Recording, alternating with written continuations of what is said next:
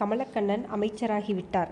நிதி, அறநிலையம் ஆகிய துறைகள் அவர் பொறுப்பில் விடப்பட்டன. கேபினட் வரிசையில் அவர் இரண்டாவதாக வந்துவிட்டார். பட்டியல் வெளியான அன்று வெறும் பெயர் வரிசையில்தான் அவர் நாலாவதாக இருந்தார். பின்பு அவருக்கு நிதியினால் இரண்டாவது இடம் கிடைத்தது. கமலக்கண்ணனே ஆசைப்பட்ட இண்டஸ்ட்ரீஸ் அண்ட் லேபர் அவருக்கு கிடைக்கவில்லையானாலும் அதைவிட முக்கியமான நிதி கிடைத்ததில் பெருமகிழ்ச்சி அடைந்திருந்தார் அவர். நிதியும் தெய்வங்களும் உங்கள் பொறுப்பில் விடப்பட்டிருக்கிறார்கள் என்று ஒரு நண்பர் சிரித்துக்கொண்டே வேடிக்கையாக பாராட்டினார். கமலக்கண்ணனின் வழக்கமான முறைகள் இந்த மந்திரி பதவி ஓரளவு மாற்றியது. அவருடைய தொழில் நிறுவனங்களைத் தவிர மந்திரி பதவி வேலைகளை வேறு அவர் கவனிக்க வேண்டியதாக இருந்தது. காலையில் மிக மிக தாமதமாகவும் சோம்பேறித்தனமாகவும் எட்டரை மணி ஒன்பதரை மணிக்கு படுக்கையிலிருந்து எழுந்திருக்கிறவர் கண்டிப்பாக இப்போது முன்கூட்டியே எழுந்திருக்க வேண்டியிருந்தது.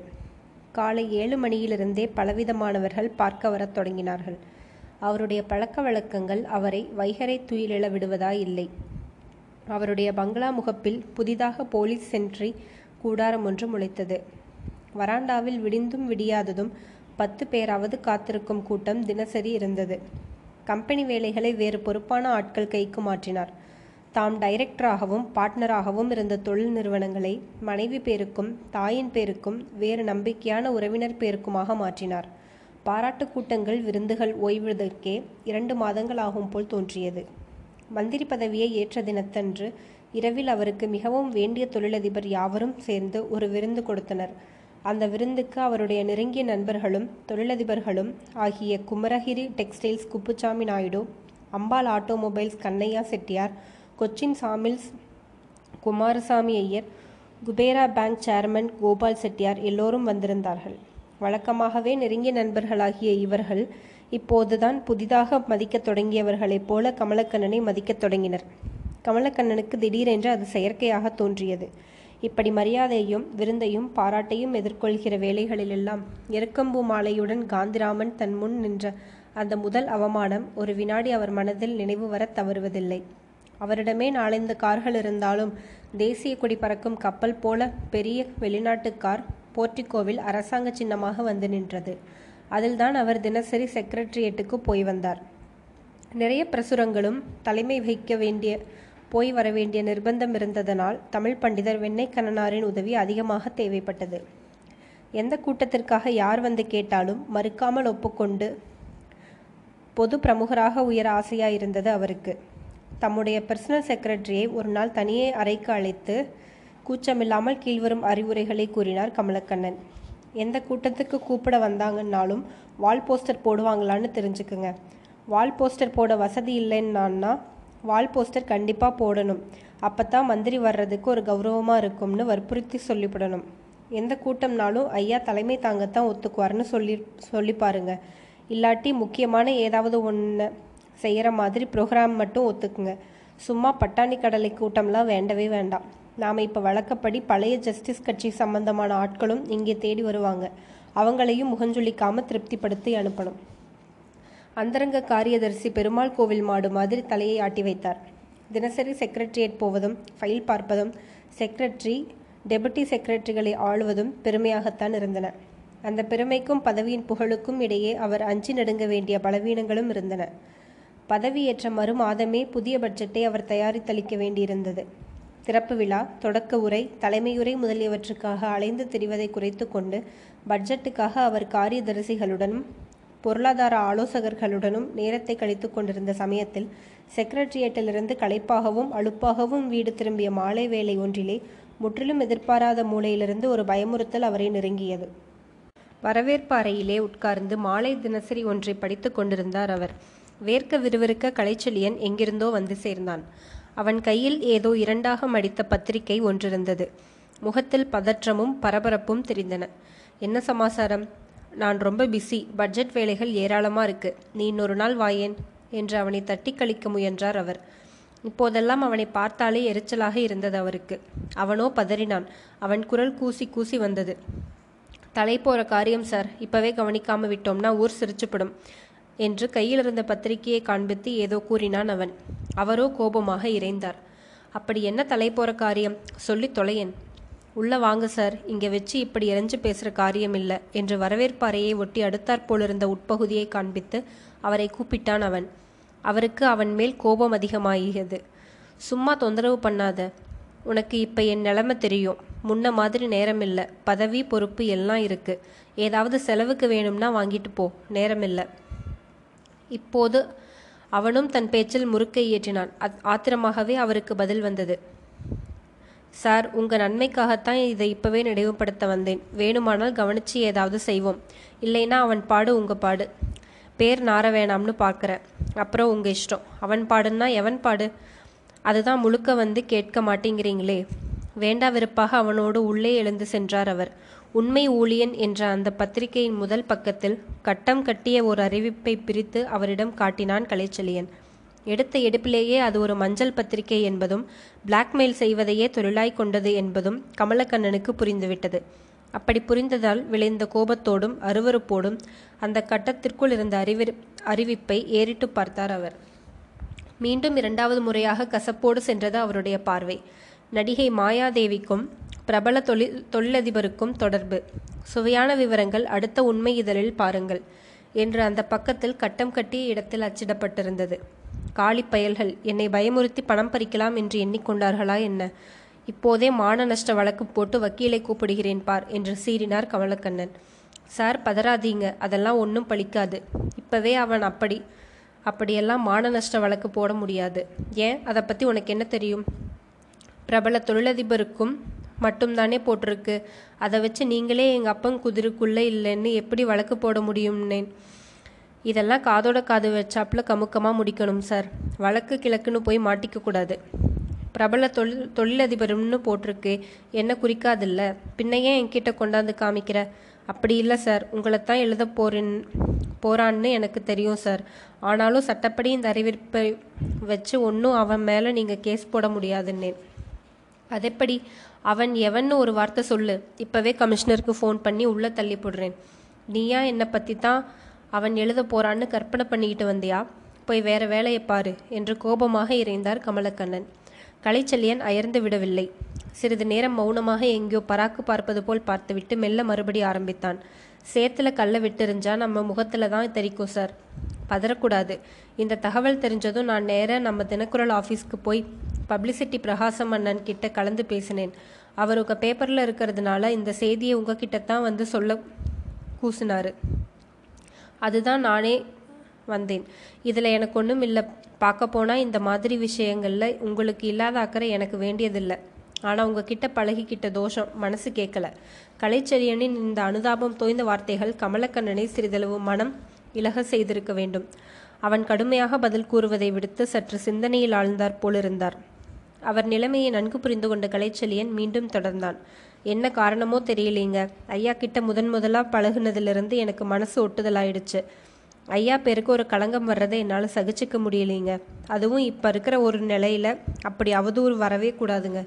களை எடுக்கிற மாதிரி முதல்லயே இதுகளை தீர்த்து கட்டுப்படணும். இப்போ என்னதான் செய்யணுங்கிற நீ? ஏதாவது கொடுத்து ஒழியுங்க. இவனுங்களுக்கு இதுதான் பொறுப்பொழப்பு. யார்கிட்ட கொடுக்கணும்? எவ்வளவு கொடுக்கணும்? ஏதோ கொடுங்க. உங்களுக்கு தெரியாதுங்களா? அந்த உண்மை ஊழியனை இங்கே நான் கூட்டிட்டு வாயே. நைஸாக உட்கார வச்சு பேசி கிட்டே போலீஸ்க்கு ஃபோன் பண்ணிடலாம் என்றார் கமலக்கண்ணன்.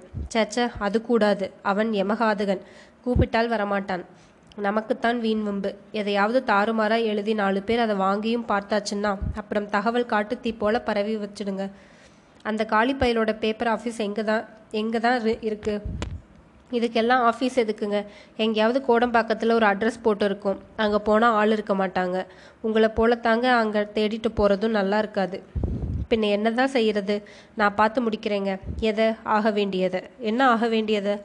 ஒன்றும் வராமல் செய்திடுறேன். எதை கொடுக்கணுமோ என்கிட்ட கொடுத்து அனுப்புங்க. என்னை போல இருக்கிறவன் அவமானப்பட்டால் பாதகம் இல்லை. உங்கள் பேரு கிடக்கூடாது. அதுதான் எனக்கு கவலை. கமலக்கண்ணனுக்கு கோபம் கோபமாக வந்தது. துண்டு விழுகிற பட்ஜெட்டை எந்த மறைமுக வரி அல்லது நேர்முக வரியினால் சரிக்கட்டுவது? மக்களிடம் பொருளாதார எமன்களிடமும் நல்ல பெயர் எடுக்கிற மாதிரி எப்படி புதிய பட்ஜெட்டை தயாரிக்கிறது என்பதெல்லாம் கடந்த சில நாட்களாக கவலையில் ஆழ்ந்திருந்த அவருக்கு இந்த புதிய வம்பு திடீரென பெரிய தலைவேதனையாக தோன்றியது. நீங்க தொழிலதிபர். அதனால் பெரும் மூலதனத்தில் தொழிலில் முடக்கியுள்ள பணக்காரர்களை பாதிக்கிற பட்ஜெட்டாக போட்டாலும் உங்களுக்கு கெட்ட பெயர். பாமர மக்களை பாதிக்கிற பட்ஜெட் போட்டாலோ அவர் பணக்காரர் தொழிலதிபர். அதனால் தனக்கு சாதகமாக பட்ஜெட்டை போட்டுவிட்டார் என்று பத்திரிகைகளும் மக்களும் பிரசாரம் செய்வார்கள். அதனால் இந்த முதல் பட்ஜெட்டை நீங்கள் மிக கவனமாக அமைத்து வெற்றி பெற வேண்டும் என்று வேண்டிய நண்பர் ஒருவர் எச்சரித்திருந்தார். அது சம்பந்தமான கவலைகளில் அவர் ஆழ்ந்திருந்த போது இந்த பாழாய் போன உண்மை ஊழியனின் பிளாக்மெயிலுக்கும் அஞ்ச வேண்டி வந்ததே என்ற வேதனை அவரை வாட்டியது. சில சமயங்களில் மனிதனின் பதவி பெருமையும் பணபலமும் செல்வாக்கும் அவனுடைய அந்தரங்கமான பேடித்தனத்தை வளர்க்கவே பயன்படுகின்றன என்பதற்கு அவர் இப்போது நிதர்சனமாக உதாரணமாக இருந்தார். பணமில்லாதவர்கள் தாங்கள் தைரியமாகவும் நிமிர்ந்து நிற்பவர்களாகவும் இல்லாமற் போனது போனதற்கு தாங்களிடம் பணமின்மைதான் காரணமோ என்று எண்ணுகிறார்கள். பணமுள்ளவர்களில் சிலரோ அதன் காரணமாகவே நிமிர்ந்து நிற்கவும் தைரியமாகவும் இருக்க இயல முடியாதவர்களாக தவிக்க வேண்டியிருக்கிறது. பணம் பதவி செல்வாக்கு எல்லாமே அவற்றோடு சேர்த்து தன்னை பிரித்து விடாமல் காக்கும் பயத்தையும் பேடித்தனமான பாதுகாப்புணர்வையும் தான் மனிதனுக்குள் வளர்க்கின்றன போலும். இப்படி ஏதேதோ எண்ணிய போது நிர்பயமாக நேருக்கு நேர் மேடையேறி நின்று இப்படிப்பட்ட ஒருவரின் வெற்றியை தேசிய விரோத நிகழ்ச்சியாக கருதி வெறுக்கிறேன் நான் என்று கூறி தனக்கு எருக்கப்பூ மாலை அணிவித்த காந்திராமனின் நினைவு ஏனோ அப்போது அப்போது அவருக்குள் எழுந்தது. அந்த காந்திராமனை எப்படி பேச துணி துணிய செய்த நெஞ்சின் கனல் எது? தன்னை எப்போதும் பேசவிடாமல் செய்த நெஞ்சின் பேடித்தனம் எது? என்று சிந்தித்து எல்லை காண முடியாமல் ஓரிரு வினாடிகள் உள்ளேயே குழம்பினார் கமலக்கண்ணன். காந்திராமனுள் எரிகின்ற சுதந்திர சுதேசிய தன்மான கடல் தனக்குள் இருக்கின்ற பணம் பதவி செல்வாக்கு எல்லாவற்றையும் அளித்துவிட்டதோ என்றெண்ணிய போது அவர் உடல் நடுங்கியது. என்ன யோசிக்கிறீங்க? நான் சொல்றபடி கேளுங்க. பட்ஜெட் விஷயத்தில் நாலு பேர் இந்த நாற்றத்தை கையில் வச்சுக்கிட்டு வம்பு பேச இடம் கொடுத்துடக்கூடாதுல்ல என்று கலைச்செலியன் தன் கையிலிருந்த உண்மை ஊழியனை காண்பித்து வற்புறுத்த தொடங்கினான். பேசாமல் டிராயரை திறந்து எண்ணி பார்க்காமல ஒரு கட்டு நோட்டுகளை அடுக்காக கலைச்செல்லியனிடம் நீட்டினார் கமலக்கண்ணன். இப்படி கொடுக்கும்போது தனது கை இப்படி பலவீனங்களுக்காக கொடுத்து கொடுத்து மேலும் பலவீனத்தை அடைவது போல் ஒரு உணர்வு அவரை உள்ளே அரித்தது. கிழிந்த மேல் துண்டு தவிர வேறு ஆஸ்தி இல்லாத அந்த கதர்ச்சட்டை காந்தி கிராமனை இப்படி யாரும் மிரட்ட முடியாதென்று நினைத்தபோது சமூகத்தின் அந்தரங்கமான பலங்கள் தான் எந்த நிலையில் இழந்திருக்கிறோம் என்பதையும் அந்த பாமரத் தொண்டன் எந்த எல்லையில் அதன் அடிப்படையில் பலப்பட்டிருக்கிறான் என்பதையும் மனதிற்குள் ஒப்பிட்டு சிந்திக்கத் தொடங்கினார் அவர். கமலக்கண்ணன் எண்ணாமல் கொடுத்திருந்தாலும் கலைச்செலியன் பணத்தை அங்கேயே எண்ணத் தொடங்கினான். ஏன் எண்ணி என்னாகப் போகுது? பேசாமல் எடுத்துக்கிட்டு போய் அழு என்று கமலக்கண்ணன் கூறியதை கேட்காமலே பொறுமையாக எண்ணி முடித்த அவன். தௌசண்ட் இருக்குதுங்க என்று தயங்கினான். இருக்குதில்ல கொண்டு போய் கொடுத்து காரியத்தை முடி என்றார் அவர். பத்தாதுங்களே அவன் பெரிய விடாக்கண்ணனாச்சே. ஒரு டூ தௌசண்ட் கூட இல்லைன்னா சரிப்படாது என்று கலைச்சலியன் பேச்சை இழுத்தான். உண்மையில் யார் அந்த விடாக்கண்ணன் என்று தெரியாமல் மலைத்தார் கமலக்கண்ணன்.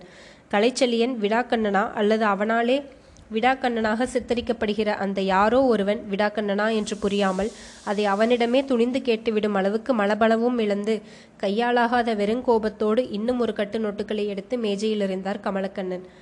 கோபப்படுறீங்களே பார்க்க போனா உங்க பெருமையை காப்பாத்துறதை தவிர இதில் எனக்கு வேறெந்த லாபமும் கிடையாதுங்க என்ற அந்த நோட்டுக்கற்றையையும் எடுத்து எண்ணத் தொடங்கினான் கலைச்செழியன். அவன் அதையும் எண்ணத் தொடங்கிய போதே இயல்பாகவே அவருடைய பயம் அதிகரித்தது. எங்கே மேலும் கேட்கப் போகிறானோ என்று அவர் உள்ளம் நடுங்கியது. நல்ல வேளையாக அவன் அவரை அப்படியெல்லாம் எதுவும் கேட்காமல் விட்டுவிட்டான். நான் இதை வச்சு சரி கட்டுறேனுங்க என்று கூறிவிட்டு புறப்பட்டான். போவதற்கு முன் இந்தாங்க எதுக்கும் இது இங்கேயே இருக்கட்டும் என்று கையோடு மடித்து கசக்கி கொண்டு வந்திருந்த உண்மை ஊழியனை அவரிடம் நீட்டினார். அதை வாங்கி கோபத்தோடு ஆத்திரம் தீர அவன் முன்னாலேயே கிழித்து குப்பை தொட்டியில் போட்டார் அவர்.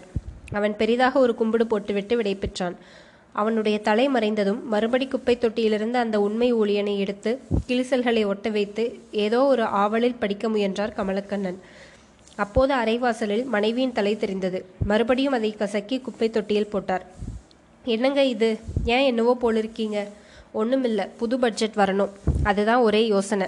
சாப்பிட்டுட்டு யோசிக்கலாம். வாங்க டைனிங் டேபிளில் குழந்தைகளும் காத்துட்ருக்காங்க அவர் சாப்பிட போனார். சாப்பிட்டு பின்னும் இரவு நெடுநேரம் உறக்கம் வராமல் அறையில் உட்கார்ந்து கொண்டு யோசித்தபடி இருந்தார் அவர். கலைச்செழியன் எப்போதோ தான் மாயாவுக்கு நெக்லஸ் கொடுக்கும்போது எடுத்த புகைப்படங்களை ஒவ்வொன்றாக காட்டி மிரட்டுவது போல் ஒரு காட்சியை தாமாக கற்பித்து கொண்டு அஞ்சினார் கமலக்கண்ணன்.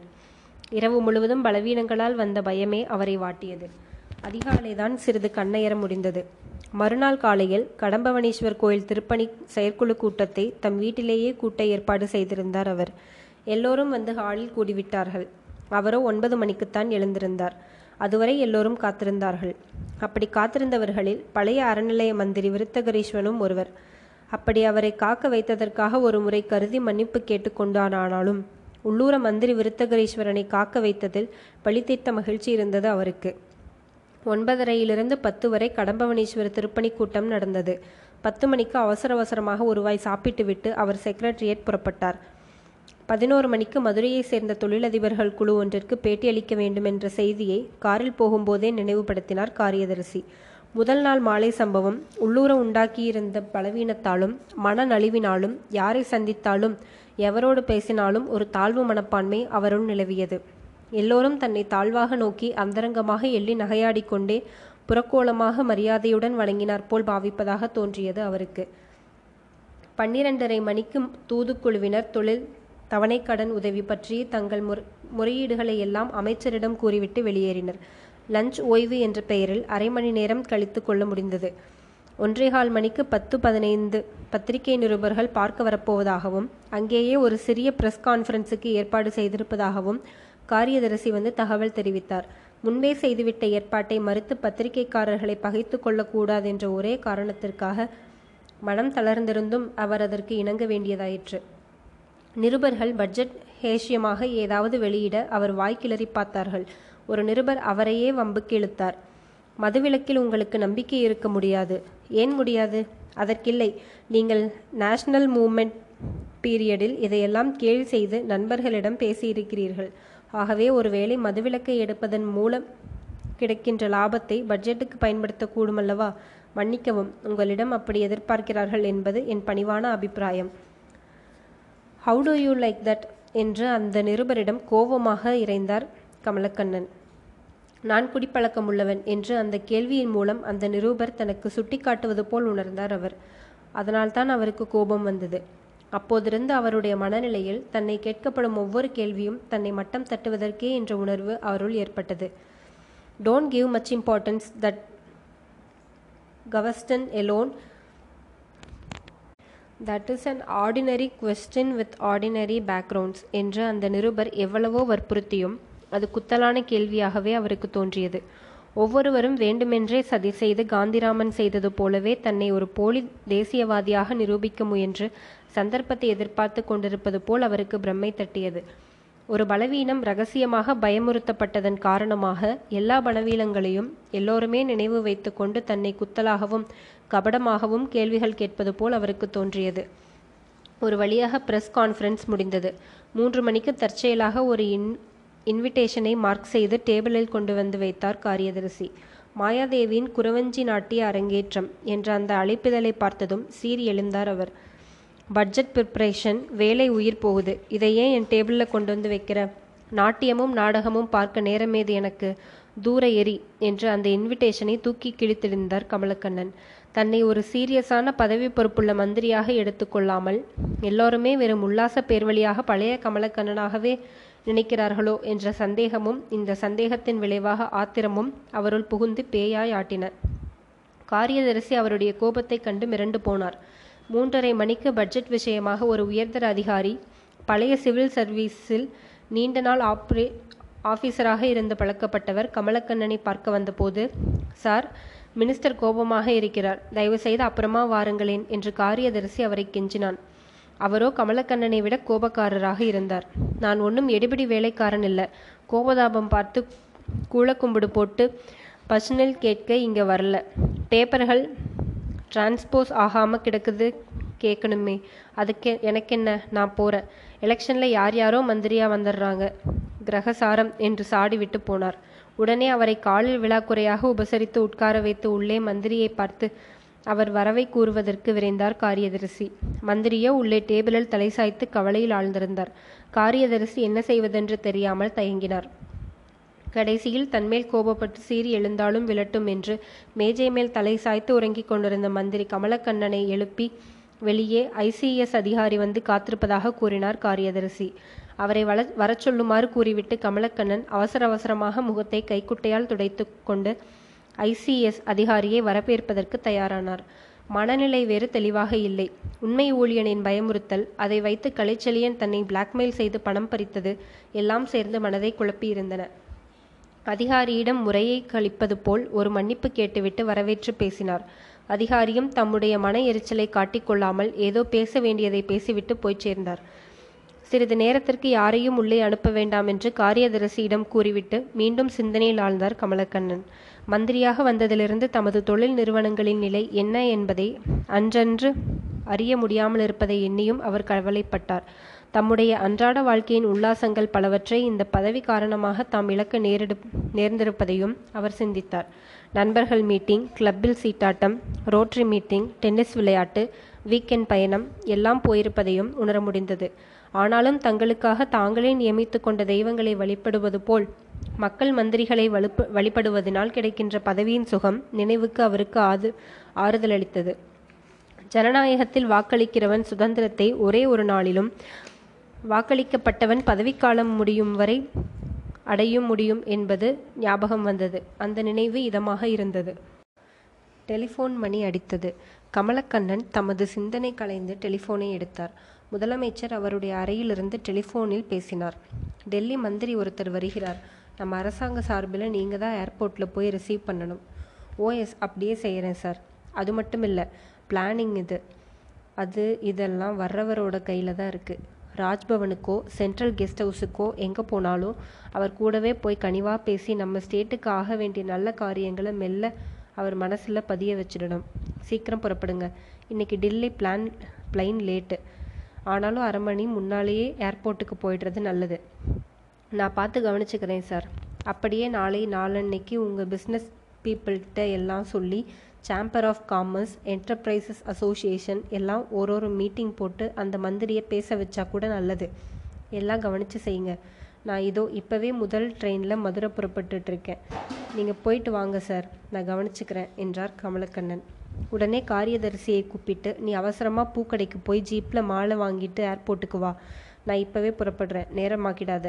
பிளெயின் வந்துடும் ஜல்தி என்று விரட்டிவிட்டு புறப்பட்டார் கமலக்கண்ணன்.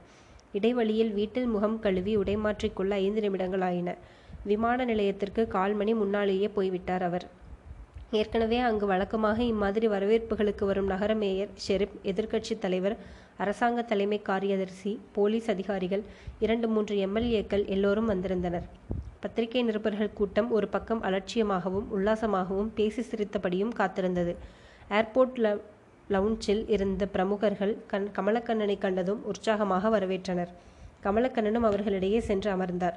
சீஃப் மினிஸ்டர் முதல் ட்ரெயினில் மதுரை போகிறார் நீங்கள் போய் ரிசீவ் பண்ணணும் பண்ணணுங்கனார் அதான் இப்படி அவசரமாக வர வேண்டியதாயிருச்சு வர வர டெல்லி பிளேன் மணிக்கணக்காக நாட்கணக்காக லேட் ஆகுது போங்க என்று சம்பிரதாயமாகவும் பெரிய வியாபாரிக்குரிய அவசரத்துடனும் அலட்சியத்துடனும் பேச்சை ஆரம்பித்தார் கமலக்கண்ணன். உலகத்திலேயே ஒவ்வொரு நாட்டுக்காரன் எதுலையோ வளர்ச்சி அடையிறான்னா நம்ம லேட் ஆகிறதுலையாவது வளர்ச்சி அடையப்படாதா என்ன? என்று அசம்பிளிக்கு வெளியே வந்ததும் மறக்காமல் எதிர்க்கட்சிக்கே உரிய குத்தல் மனப்பான்மையோடு கமலக்கண்ணனிடம் ஜோக் செய்தார் சட்டசபை எதிர்க்கட்சி தலைவர். டெல்லி விமானம் லேண்ட் ஆகி ரன்வேயில் சீறி பாய்ந்து வந்து நின்றது. கமலக்கண்ணன் மாலையோடு விமானத்தை நெருங்கினார். பிரமுகர்களும் பின்தொடர்ந்தனர். மாலையிட்டு அறிமுகங்கள் முடிந்த பின் விமான நிலைய விஐபி லவுஞ்சில் பத்திரிகை நிருபர்கள் டெல்லி மந்திரியை வளைத்து கொண்டனர். அவர்களுடைய பிரஸ் கான்ஃபரன்ஸ் முடிந்ததும் தம் காரை பின்தொடருமாறு கூறிவிட்டு டெல்லி மந்திரியுடன் ராஜ்பவன் சென்றார் கமலக்கண்ணன். சேது சமுத்திர திட்டம் உருக்காலை திட்டம் பற்றியெல்லாம் டில்லி மந்திரி ஏதாவது பேசினால் பதிலுக்கு கூறுவதற்கு புள்ளி விவரங்களை எல்லாம் அன்று சிரமப்பட்டு சிந்தித்து வைத்துக் கொண்டிருந்தார் கமலக்கண்ணன். எந்த வினாடியிலும் டில்லி மந்திரி சர்தார் ரமேஷ் சிங்ஜி அவற்றை பற்றி தன்னிடம் பேசத் தொடங்கலாம் என்ற பயம் காரில் போகும்போதே கமலக்கண்ணன் மனதில் இருந்தது. ஆனால் டில்லி மந்திரி ரமேஷ் சிங் ஒரே ஒரு தடவை தான் கமலக்கண்ணனுடன் ராஜ்பவன் போவதற்குள் பேசினார். Mister Kamalakannan before leaving Madras I I would like to see at least one Bharatanatyam performance here can you arrange for me என்றும் மத்திய மந்திரி பரதநாட்டியம் பார்க்க ஆசை தெரிவித்த போது கமலக்கண்ணன் உருக்காலை துறைமுகம் பற்றி புள்ளி விவரங்களை அவசர அவசரமாக மறந்து பரதநாட்டிய நா நாரிகமணிகளை ஏற்பாடு செய்வது பற்றி நினைக்கத் தொடங்கினார். எஸ் ஐ கேன் அரேஞ்ச் என்று உடனே இணங்கியதுமன்றி உருக்காலை சேத சமுத்திரம் போன்ற சிரம சாத்தியமான சிந்தனைகளை மறக்க உதவி செய்ததற்காக மத்திய மந்திரிக்கு மனப்பூர்வமாக உள்ளே நன்றியும் செலுத்தினார் கமலக்கண்ணன். ராஜ்பவனில் டெல்லி மந்திரி கவர்னரோடு டீ அறிந்துவிட்டு பேசிக் கொண்டிருக்கும் போதே கமலக்கண்ணன் டெலிஃபோனில் ஃபிலிம் என்டர்பிரைசஸ் அசோசியேஷன் காரியதரிசியை கூப்பிட்டு டெல்லி மந்திரி ராமேஷ் சிங் இன்னும் நாலு நாள் இங்கே தங்குறார். அவர் இங்கே இருக்கிறப்ப ஒரு பரதநாட்டியம் பார்க்கணுமாம். ஒரு ஈவினிங் உங்கள் அசோசியேஷன் சார்பில் பார்ட்டி ஒன்று கொடுத்து நாட்டியத்துக்கும் ஏற்பாடு பண்ணினா நல்லது. செய்வீங்களா? என்று கேட்டார் கமலக்கண்ணன். கட்டாயம் செய்கிறோம் சார் இப்படி ஒரு மகத்தான சந்தர்ப்பத்தை எங்களுக்கு அளித்ததுக்காக நாங்கள் உங்களுக்கு ரொம்ப கடமைப்பட்டிருக்கோம் சார் என்று ஃபோனில் எதிர்ப்புறமிருந்து வெ வெள்ளப்பாகாய் உருகினார் ஃபிலிம் வர்த்தக சபை காரியதரிசி. அப்போ நாளன்னைக்கு சாயந்தரம் என்கேஜ்மெண்ட் ஃபிக்ஸ்டு என்று முடித்தார் உள்ளூர் மந்திரி கமலக்கண்ணன். எதிர்ப்புறம் ஃபிலிம் வர்த்தக சபை காரியதரிசி ஆயிரம் நன்றிகளை அவசர அவசரமாக தெரிவித்துவிட்டு ஃபோனை வைத்தார். டெல்லி மந்திரி ராஜ்பவனிலிருந்து கெஸ்ட் ஹவுஸுக்கு காரில் வரும்போது உடன் வந்த கமலக்கண்ணன் நாட்டியத்திற்கு ஏற்பாடு செய்தாயிற்று என்பதை அவரிடம் தெரிவித்தார். அவரும் அதற்காக மகிழ்ந்த உடனே கமலக்கண்ணனுக்கு நன்றி தெரிவித்தார். இரவு டின்னருக்கு புகழ்பெற்ற தென்னிந்திய இட்லி சாம்பார் இரண்டு சூடாக இருந்தால் நல்லது என்று ரமேஷ் சிங் அபி அபிப்பிராயப்படவே நகரத்திலேயே இட்லி தயாரிப்பதில் பெயர் பெற்ற ஹோட்டல் ஒன்றுக்கு தகவல் சொல்லி ஜீப்பில் அனுப் ஆள் அனுப்பினார் கமலக்கண்ணன். இட்லி சாம்பார் வந்தது. டெல்லி மந்திரி மூன்றே மூன்று இட்லிகளை ஆறு பிளேட் சாம்பாரில் கரைத்து குடித்தார்.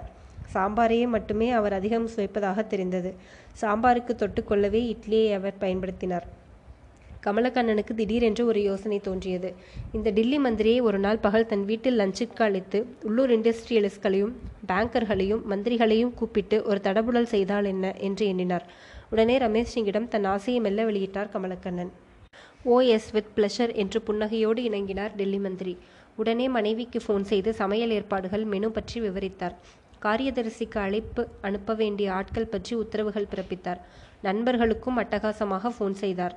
யாரு குமரகிரி டெக்ஸ்டைல்ஸ் நாயுடு காருவா? நீங்கள் இல்லாமல் நம்ம வீட்டில் எந்த விருந்தும் நடக்காது. நடக்கவும் கூடாது. நாளை மறுநாள் சென்ட்ரல் மினிஸ்டருக்கு ஒரு லஞ்ச் அரேஞ்ச் பண்ணியிருக்கேன். பெருசாக ஒன்றுமில்லை எல்லா லீடிங் இண்டஸ்ட்ரியலிஸ்ட் மட்டும் கூப்பிட்ருக்கேன் மந்திரியையும் பார்த்து பேசினாப்புல இருக்கும். கட்டாயம் வந்துடுங்க என்ற பாணியில் அழைப்புகளை அடுத்தடுத்து விடுத்தார். அரை மணி நேரத்திற்குள் நகரின் முக்கியஸ்தர்களும் பிரமுகர்களும் ஃபோன் செய்து தெரிவித்து விட்டார் கமலக்கண்ணன்.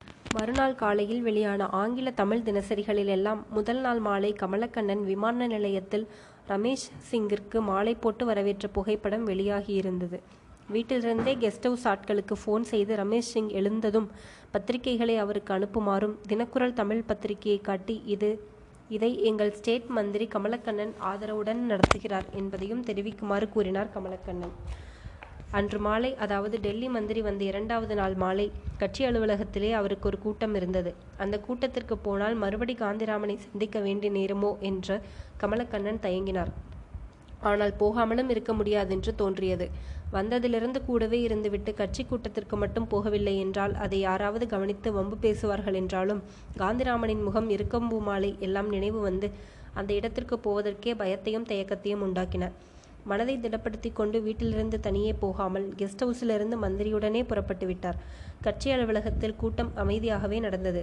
ரமேஷ் சிங்கிற்கு நன்றாக ஆங்கிலம் தெரிந்திருந்தும் பிடிவாதமாக இந்தியில்தான் பேசுவேன் என்று அங்கே இந்தியில் பேசினார். அந்த பேச்சை அவர் ஆங்கிலத்தில் பேசியிருந்தால் பலருக்கு புரிந்திருக்கும். அங்கு வந்திருந்த பெரும்பாலோரும் ஆங்கிலம் நன்றாக தெரியும். மொத்தத்தில் இரண்டொருவருக்கே ஹிந்தி தெரியும். எனவே பேச்சும் கூட்டத்தில் அதற்கிருந்த வரவேற்பும் மந்தமாகவே இருந்தன. டெல்லி மந்திரியின் இந்தி பேச்சை யாரோ ஒரு நகைத்தலை நரைத்தலை மனிதர் தமிழிலே மொழிபெயர்த்து கூறினார். கூட்டம் மந்தமாக நடந்து முடிந்தது. முன்னால் கமலக்கண்ணன் நினைத்து பயந்தபடி காந்திராமன் அந்த கூட்டத்திற்கே வரவில்லை. கூட்டம் முடிந்ததும் ஆர்வமும் உற்சாகமும் நிறைந்த இளந்தலை தலைமுறை பத்திரிகை நிருபர் ஒருவர் டெல்லி மந்திரியை வழிமறித்து பேசத் தொடங்கிவிட்டார். நீங்கள் ஆங்கிலத்தில் பேசியிருந்தால் இங்கிருந்தவர்களில் பலருக்கு புரிந்திருக்கும். ஆங்கிலம் பல ஆண்டுகளாக இந்த நாட்டு மொழிகளில் ஒன்றாக நம்மோடு இணைந்திருக்கிறது ஆங்கிலம். உலக ஒற்றுமைக்கே வழிவகுக்கிறது ஆங்கிலம். மற்ற மொழிகளோ ஒரு மாநில ஒற்றுமைக்கே துணை செய்வதில்லை. உதாரணமாக உங்களையே எடுத்துக்கொள்ளுவோம் தனிப்பட்ட முறையிலும் சொந்தமாகவும் உங்களிடம் யார் பேசினாலும் ஆங்கிலத்தில் சரளமாக உரையாடுகிறீர்கள். ஆனால் கூட்டங்களில் மட்டும் வரட்டு பிடிவாதத்தோடு இந்தியில் பேசுகிறீர்கள். You are talking too much keep your limits என்று உணர்ச்சி வசப்பட்டு நிருபரை கோபித்து கொண்டார் ரமேஷ் சிங். என்ன காரணத்தாலோ அந்த இளம் நிருபர் டெல்லி மந்திரியை மடக்கியதை விரும்பி உள்ளூர மகிழ்ந்தார் கமலக்கண்ணன். டெல்லி மந்திரியின் மொழி வேறு வெறி அவருக்கு பிடிக்கவில்லை. இந்தியாவின் ஒற்றுமை வட வட இந்தியர்கள் தங்கள் மொழி வெறியினாலே உலகி வைத்து கொண்டிருப்பதை பார்த்து அருவருப்பாக இருந்தது அவருக்கு. ஆனால் வெளிப்படையாக அப்படி சொல்லி தமக்கு பதவி கொடுத்திருந்தும் கட்சியை பகைத்து கொள்ளவும் கமலக்கண்ணன் தயாரில்லை. டெல்லி மந்திரியிடம் தனியே பரஸ்பரம் குடும்ப சௌக்கியங்களைப் பற்றி பேசிக் கொண்டிருந்த போது அவர் கமலக்கண்ணனிடம் கூறினார் எனக்கு இரண்டு பையன்கள் ஒருத்தன் இங்கிலாந்திலையும் இன்னொருத்தன் அமெரிக்கா மிஸ் மிச்சிகன் யூனிவர்சிட்டியிலும் படிக்கிறான். You know Indian education standards is very very poor தன் சூழ்நிலை குழந்தைகளை கவன் கவனமாக வெளிநாட்டில் ஆங்கில சூழ்நிலையில் படிக்க வைக்கும் இதே மந்திரி பாமர இந்தியர்கள் எக்கேடு கெட்டு போனால் நமக்கென்ன? என்ற மனோபாவத்தோடு இந்தி வெறியுடன் இருப்பதை உணர்ந்தார் கமலக்கண்ணன். ஒரு கோமாளி போல் அபிப்பிராயங்களை உதிர்க்கும் அந்த டெல்லி மந்திரி திறமை வாய்ந்த தென்னிந்திய பத்திரிகை நிருபர்களிடம் மாட்டிக்கொண்டு விழிப்பதை காண வேடிக்கையாய் இருந்தது கமலக்கண்ணனுக்கு. மறுநாள் பகலில் கமலக்கண்ணன் பங்களாவில் ஒரு நவீன பஃபே முறை லஞ்சுக்கு ஏற்பாடாகி இருந்தது. மந்திரி ரமேஷ் சிங்கிற்காகவே சூடாக நாலு பிளேட் சாம்பார் தனியே எடுத்து வைக்க சொல்லி சமையற்காரரிடம் கூறிவிட்டார் கமலக்கண்ணன். இந்தியின் மேலிருந்த காதலை விட டில்லி மந்திரிக்கு தென்னிந்திய சாம்பார் மேல் அதிகமாக காதல் ஏற்பட்டு கொண்டிருப்பதை கமலக்கண்ணன் இரண்டு தினங்களாகவே அவரோடு கூட இருந்து கண்டுபிடித்தார். நகரத்தின் பெரிய பெரிய தொழிலதிபர்களும் பேங்குகளின் டைரக்ட் போர்டு தலைவர்களும் கமலக்கண்ணன் வீட்டு விருந்திற்கு வந்திருந்தார்கள். ஒவ்வொருவரையும் கவனமாக மற மறந்தும் விடாமல் மந்திரி அறிமுகப்படுத்தி வைத்தார் கமலக்கண்ணன். எல்லோருடனும் மந்திரி கலகலப்பாக பழகினார். பெயர்தான் பஃபே என்றாலும் ஏராளமான வகைகள் டேபிளில் இருந்தன. எல்லாம் பிரமாதமான தயாரிப்புகள். Vegetarian table non vegetarian table என்று இரண்டும் தனித்தனியாக இருந்தன. இரண்டிலும் ஏராளமான பதார்த்த வகைகள் இருந்தாலும் எல்லோரும் பேசிக்கொண்டும் உலாவிக்கொண்டும் சாப்பிட்டதாலும் விருந்து முடிய பகல் இரண்டு மணிக்கு மேல் ஆகிவிட்டது. மாலையில் ஃபிலிம் என்டர்பிரைசஸ் அசோசியேஷன் கூட்டம் இருந்ததால் மந்திரி ஓய்வு கொள்வதற்காக கெஸ்ட் ஹவுஸ் போய்விட்டார். கமலக்கண்ணன் மாலை ஆறு மணிக்கு கெஸ்ட் ஹவுஸ் சென்று டில்லி மந்திரியை அழைத்து கொண்டு ஃபிலிம் வர்த்தக சபை கூட்டத்திற்கு போவதென்று திட்டமிட்டிருந்தார். ஃபிலிம் வர்த்தக சபைக்காரர்கள் பிரமாதமாக கண்ணாடி தாளில் அழைப்புதல்கள் அச்சிட்டு அனுப்பியிருந்தனர். பரதநாட்டியத்திற்கு கூட மாயாதேவியைத்தான் ஏற்பாடு செய்திருந்தனர். தற்செயலாக அவர்கள் அப்படி ஏற்பாடு செய்திருந்தார்களா? அல்லது தனக்கு மாயாதேவியை ஏற்பாடு செய்தால்தான் பிடிக்கும் என்று அவர்களாகவே அனுமானித்து கொண்டு ஏற்பாடு செய்தார்களா என்பது கமலக்கண்ணனுக்கு தெரியவில்லை. பிலிம் வர்த்தக சபைக்காரர்கள் மேல் அவருக்கு கோபம் கோபமாக வந்தது. தர்ம சங்கடமான நிலையில் அவர் இருந்தார். மாயாதேவியை கண்டும் காணாமலும் பழகி கொள்ளலாம் என்று அவர் நினைத்திருந்த நினைப்பில் மண்ணை போட்டுவிட்டு அவர் தலைமையிலேயே மத்திய மந்திரிக்கு நடக்கும் ஒரு விருந்தில் மாயாதேவியின் நடனத்தையும் அதிகாரப்பூர்வமான அறிவிப்புடன் சேர்த்து போட்டுவிட்டதை அவ்வளவாக அவரால் ரசிக்க முடியவில்லை. தனக்கும் மாயாதேவிக்கும் இடையே உள்ள நட்பு நகர பிரமுகர்கள் வட்டாரத்தில் ஓரளவு தெரியுமாகையால் யாராவது இதை வைத்து வம்பு பேசப் போகிறார்களோ என்று பயந்தார் அவர். கூட்டங்களில் அல்லது பொது நிகழ்ச்சிகளில் பலர் நடுவே மந்திரி என்ற அந்தஸ்தோடு தான் தலை நிமிர்ந்து நிற்கிற வேளைகளில் மாயா எதிர்ப்பட்டு தன்னை வணங்குவதையோ நெருக்கம் தெரிகிற பாவனையில் புன்னகை பூப்பதையோ அவர் பலமுறை தவிர்க்க முயன்றிருக்கிறார். இப்போதோ இந்த டில்லி மந்திரி ரமேஷ் சிங் விஷயத்தில் இது மாதிரி ஆகிவிட்டது. நிகழ்ச்சி நிரல் எல்லாம் அச்சாகி யாவருக்கும் அனுப்பப்பட்டு விட்டதாலும் பத்திரிகைகளில் வெளிவந்து பரவிவிட்டதாலும் இனி மாயாதேவியை அந்த நிகழ்ச்சியிலிருந்து விலகுவதென்பது முடியாத நிலையாகியிருந்தது கமலக்கண்ணனுக்கு. ஆகவே தர்ம சங்கடத்தோடும் பயத்தோடும் தயக்கத்தோடும் தான் அந்த விருந்துக்கு டெல்லி மந்திரியோடு போனார் கமலக்கண்ணன். பிலிம் வர்த்தக சபை விருந்தில் டெல்லி மந்திரி ஆங்கிலத்தில் தான் பேசினார். இந்தியில் பேசினால் ஒருவேளை அங்கு வந்திருந்த அழகிய பெண்களும் இளம் எக்ஸ்ட்ராக்களும் தன்னுடைய ஹாஸ்யத்திற்கு சிரிக்க முடியாமல் போய்விடுமோ என்று பயந்துதான் அப்படி பேசுகிறார் என்பதை கமலக்கண்ணன் புரிந்து கொண்டார். நடிகை மாயாதேவியின் பரதநாட்டியம் நடந்தபோது டெல்லி மந்திரி வாவ் என்ற ஒரு நிமிஷத்திற்கு ஒரு தரம் தலையாட்டி கொண்டிருந்தார். மந்திரியின் ஒரு பக்கம் கமலக்கண்ணனும் மறுபக்கம் பிலிம் வர்த்தக சங்க தலைவரும் அமர்ந்திருந்தனர்.